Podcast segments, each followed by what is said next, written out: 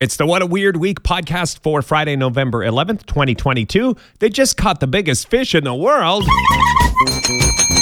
Hi, everybody, it's weird. This is like crazy being here. Like, really weird weird tales. Well, I got a great show for you today with some wonderful weird stuff. Thank you for coming back to or checking out What a Weird Week, a podcast that's the top 10 weird stories of the week. Let's go. Dramatic pause, you guys, hey? 10, Okay, number 10 is a little bit, um, might be scary. It's PG 13, let's say. And also, I got this thing where people can't tell when I'm being sarcastic or being uh, straightforward sometimes, my voice. So let me just say, I certainly mean no disrespect. We're going to jump into this uh, mummy story. The headline is Random Corpses in Portugal Are Becoming Mummies deceased people have been undergoing some sort of natural mummification. And how they know this is in Portugal, they have a law because they don't have enough room for new cemeteries. So if you opt for a burial of your loved one, after about three years, you get a notification and there's an exhumation, and then you have a second burial in a smaller space because there's not enough room in Portugal. Well, they've been doing this for decades, and sometimes the deceased is mummified and they don't know why. It's not in the soil. That's the first thing you'd think of, right? And they have done extensive research into that. It's not in the soil. So they don't know what is happening exactly. And it is a mystery for science. 9, I don't know. Did I get through that serious story? Are we good? 9, Well, we're not. I mean, define good. 9, Number nine's a little bit more of a feel good story. Man claps 1,140 times in one minute for Guinness World Record. He is 20 year old Dalton Meyer, 1,140 times in a minute. That's 19 claps per second. They call him a speed clapper, which looks good on a resume. Speed clapping. I don't know. Does it look good on a resume? Maybe not. What do you do in your spare time? Well, let me show you. Prepare to be blown away. That's that was me as Dalton in a job interview. No, okay, moving on. Uh, the if you've never seen speed clapping, you have to do this special technique. We have a link in the show notes. You can watch the video. The speed clappers do like a swimming fish technique to clapping your hands. I mean, what do you think that sound is? That's speed clapping, by the way, but that could be a lot of different things. 8, Number eight is a wonderful combination of a deceiving headline from the Toronto Star, sorry, Toronto Star, and a success story, a wonderful success story for some university kids. Researchers make device that can see through walls. What does it mean for your privacy? That's the headline from Toronto Star. Now, it's not a device that can see through walls. So, you know, when they paint that picture that we're all living in see through houses, of course, you, now you have my attention. Uh, yes, I'm nervous about my privacy living in a see-through house, but that's not really what's going on here. Researchers from University of Waterloo, and when I say university kids, uh, I just want to point out, I mean that in a nice I don't mean like you kids get off my lawn. I mean it more like I would have gotten away with it if it weren't for you meddling kids, you know, like at the end of Scooby Doo, like uh, uh, the heroes. The heroes of this story are the university kids of Waterloo who took $20 worth of hardware and bought a drone at Best Buy and made a device that can detect where smart devices are. So that's the see-through walls thing. The it's not x-ray vision, but it's more like find my iPhone on steroids. It's very accurate and they can find anything that uses Wi-Fi. So now they're worried it could fall into the wrong hands because you could rob a bank, you could scope out a bank situation where the guards are, you could find out when rich people are not at home and steal all of the things. They're worried it'll fall into the wrong hands. I feel like things hardly ever fall into the wrong hands. Instead, generally they are stolen into the wrong hands or sold to the wrong hands, the hands with the highest bid, maybe. So I'm not sure, you know, the technology is out there now, and I guess it's good they, uh, if we're aware of this exploit. First of all, you're going to want to get a go out right now, pause the podcast, and go get a burner phone. That's the only way we're going to be safe, you guys. We all need burners, and I mean, while you're out running around getting that burner phone, you might as well put together a go bag. just in case. 7, Number seven, the headline A new study has found that verbal intelligence may be more prominent in early birds than night owls. Oh, it's a feel good story, you guys, or a feel terrible story. A study that seems to indicate that people who get up early possess more verbal intelligence than people who stay up late. By the way, the article mentions the old phrase, the early bird gets the worm. Except in this case, you are the early bird, and the worm is your brain, your super smart brain.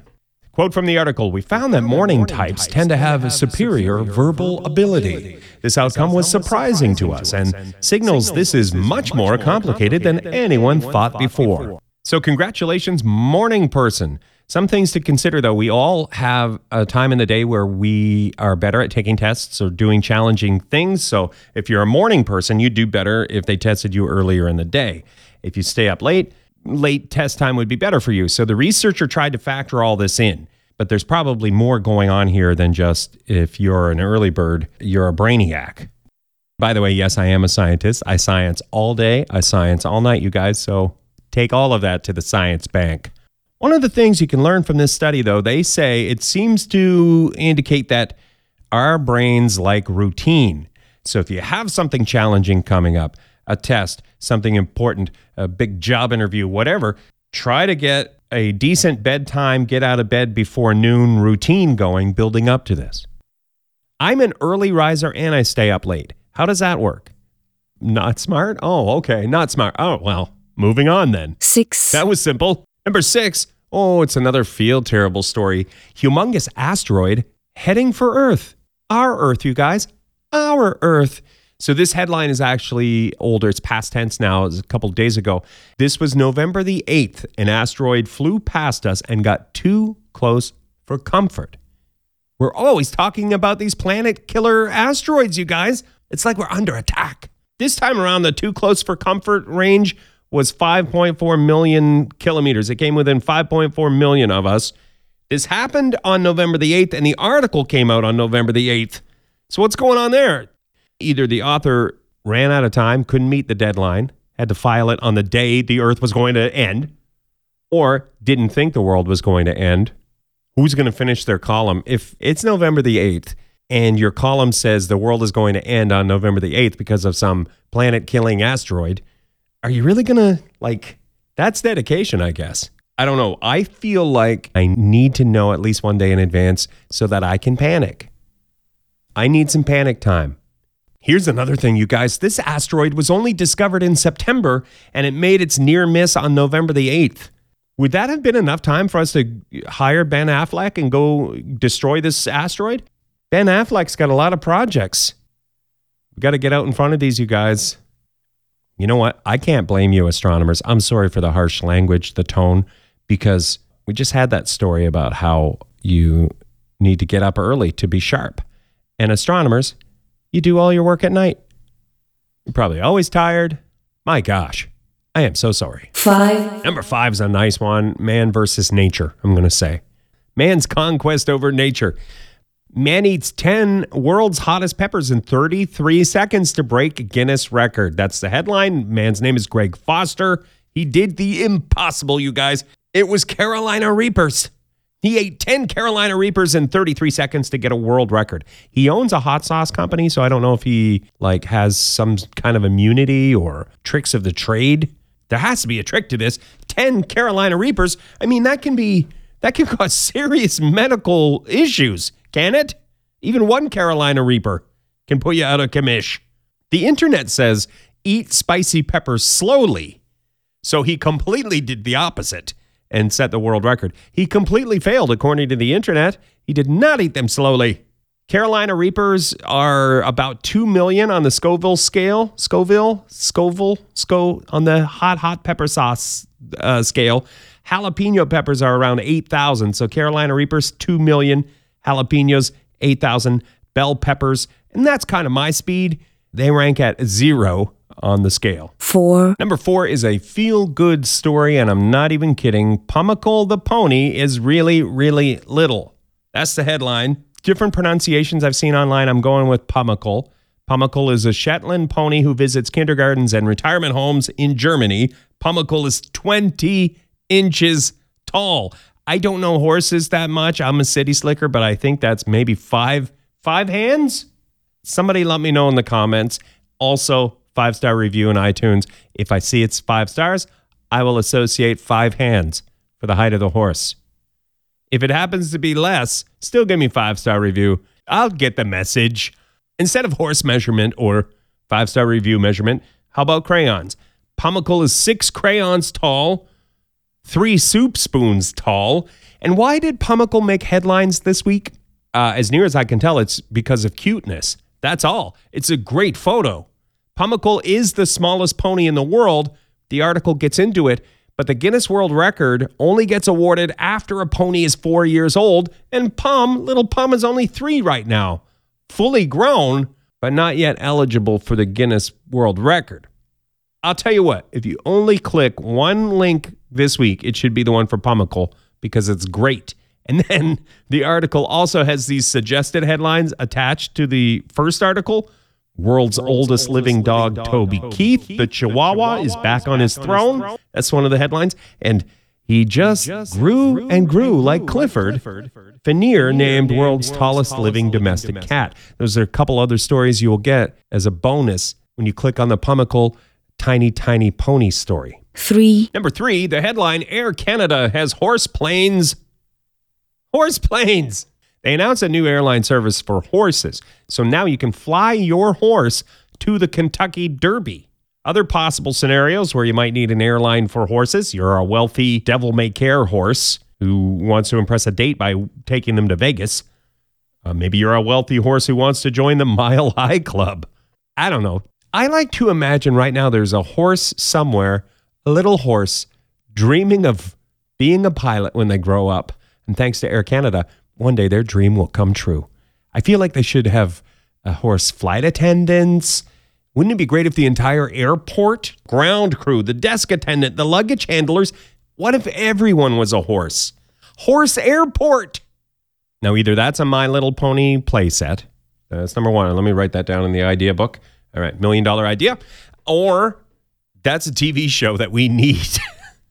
Horse Airport. Horse trainers have 90 days to get an airport up and running, staffed entirely by horses. That's my elevator pitch. Currently seeking investors.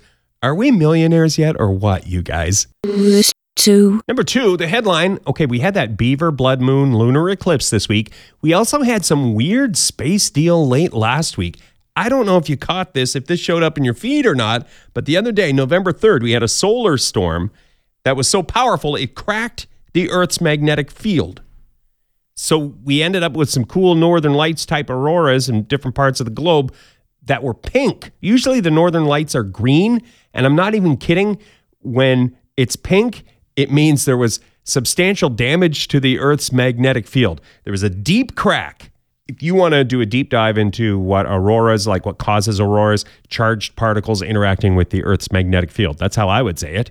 Hey, but you can do a deeper dive on all of that. The thing about it, the thing that gets me nervous is I am unsettled by the smashing power of solar storms and cracks in the Earth's magnetic field, which, by the way, the hole in the Earth's magnetic field has filled back in. But I think it's obvious we need to pitch this to Reynolds Wrap. Giant aluminum foil sheets floating in space over the North and South Pole to protect us from these solar flares. It's very obvious to me, you guys, and it's a wonderful sponsorship opportunity, Reynolds Wrap, for all your solar flare deflection needs. Honorable, mention, mention, mention, mention, mention, mention, mention. Astronomers discover closest black hole to Earth. You guys, I did a speech on black holes in grade five, or if you're from the USA, that's how we say fifth grade in Canada. Oh, you already knew that. Okay. What about back bacon? Are you aware that it's basically ham? Okay, good talk. I did a speech on black holes, and the first line of my speech was A black hole isn't really a hole in space. My classmates were pretty impressed at how quickly I broke it all down and set aside our biggest fear of all time holes in space. Science has moved the needle a little bit since my speech on black holes, but we still continue to call them black holes because no one has sued the astronomers for false advertising. If you want to take on that class action lawsuit, let me know in the comments. Astronomers have discovered the closest black hole to Earth. They call it Destructicon 4000. No, they don't, but that would be a good name, right? They call it Gaia BH1. I think mine was better. So it made a lot of the science headlines this past week. It is a dormant black hole, 10 times the mass of the sun, 1600 light years away. So, what does this all mean for us? Well, I think we're going to be okay. That's it. Just wanted to get in the thing about how I gave it was the best speech I ever gave you guys, grade five. Another, honorable, mention. Another honorable mention. Another honorable mention. Second honorable mention this headline, my gosh, huge extragalactic structure found hiding behind the Milky Way. That's a legit headline from legit science, you guys. It's a bit, it sounds more sinister than it really is. Researchers found, quote, large extragalactic assembly hiding behind part of the Milky Way. So there's a part of the night sky that, quote, is mostly obscured from view due to a bulge in the galaxy. They're talking about galaxy bulges, you guys. So they can't see. It's harder to uh, figure out what's going on in that part of the sky. They call that area of the sky the zone of avoidance, which is also what they call Larry's cubicle every Monday before he's had his coffee. Hey, what? Right, Larry? Come on, Larry. You know we like to, all the boys at the lab. We love to kid you. Come on. You know we love you, Larry. So they think maybe like 58 hidden galaxies behind the Milky Way. I don't understand uh, too much about science and that, but I do understand that's a lot of galaxies. And if we can go to there and steal their lithium, you know, maybe I can afford to get an e bike. You guys? I don't know. Too selfish? Moving on. One, Thanks for keeping me honest. one, Number one is a feel good story. Big fish, world record. It's firing off on all cylinders. You guys, I love it. Here's the headline World record giant sunfish is heaviest fish ever weighed and a sign of hope. A good news story, you guys, to end this week. So here's the breakdown. Discovered in the Azores by marine biologists, the largest sunfish ever weighs 6,049 pounds. That's like a Ford truck. It weighs about the same as a Ford truck. This portion of the program brought to you by Ford. Say it with Ford this holiday season. Plus freight and PDI. Dealer may sell for less. Maybe you're not a Ford person. That's also about as much as a 2018 Cadillac ESV weighs. First of all, congratulations on your being a Cadillac ESV person. This portion of the show brought to you by Cadillac. Cannot be combined with any other offers. Member, FDIC. Uh, researchers towed the big fish to shore. They got it onto a forklift. They weighed it. They learned that I'm going to call the sunfish Sunny. They learned that Sunny was a Guinness World Record breaking fish, around 10 feet long, by the way. And the good news is here's the quote from the article it means the marine ecosystem is still healthy enough to sustain these large animals. Big old fish means there's hope. Hope for all of us, you guys. If you want to learn more about sunfish, my good heavens, they are a mystery to researchers. They don't know where they spend most of their time. They don't know what they do for fun in the off season. That part I made up, but here's your sunfish fun fact. I'm a city slicker, so if you knew this, sorry, I thought this was interesting. They flip over side. I mean, if you've ever stepped on a sunfish at the beach, I have done this, and it's sorry, sunfish, but I didn't see you there because you were lying sideways. They flip over sideways to sun themselves. And that's why they call them sunfish. That's how they got the name sunfish. That's a good note to end on. I mean, I like the happy story and I like remembering being at the Cape stepping on a sunfish. The fish was okay, by the way, you guys. My foot was okay. I did squeal. I let out a squeal and birds took off flying from the island. It was, anyway, that's a whole other, that's going to be my next podcast Memories of the Island with Scotty.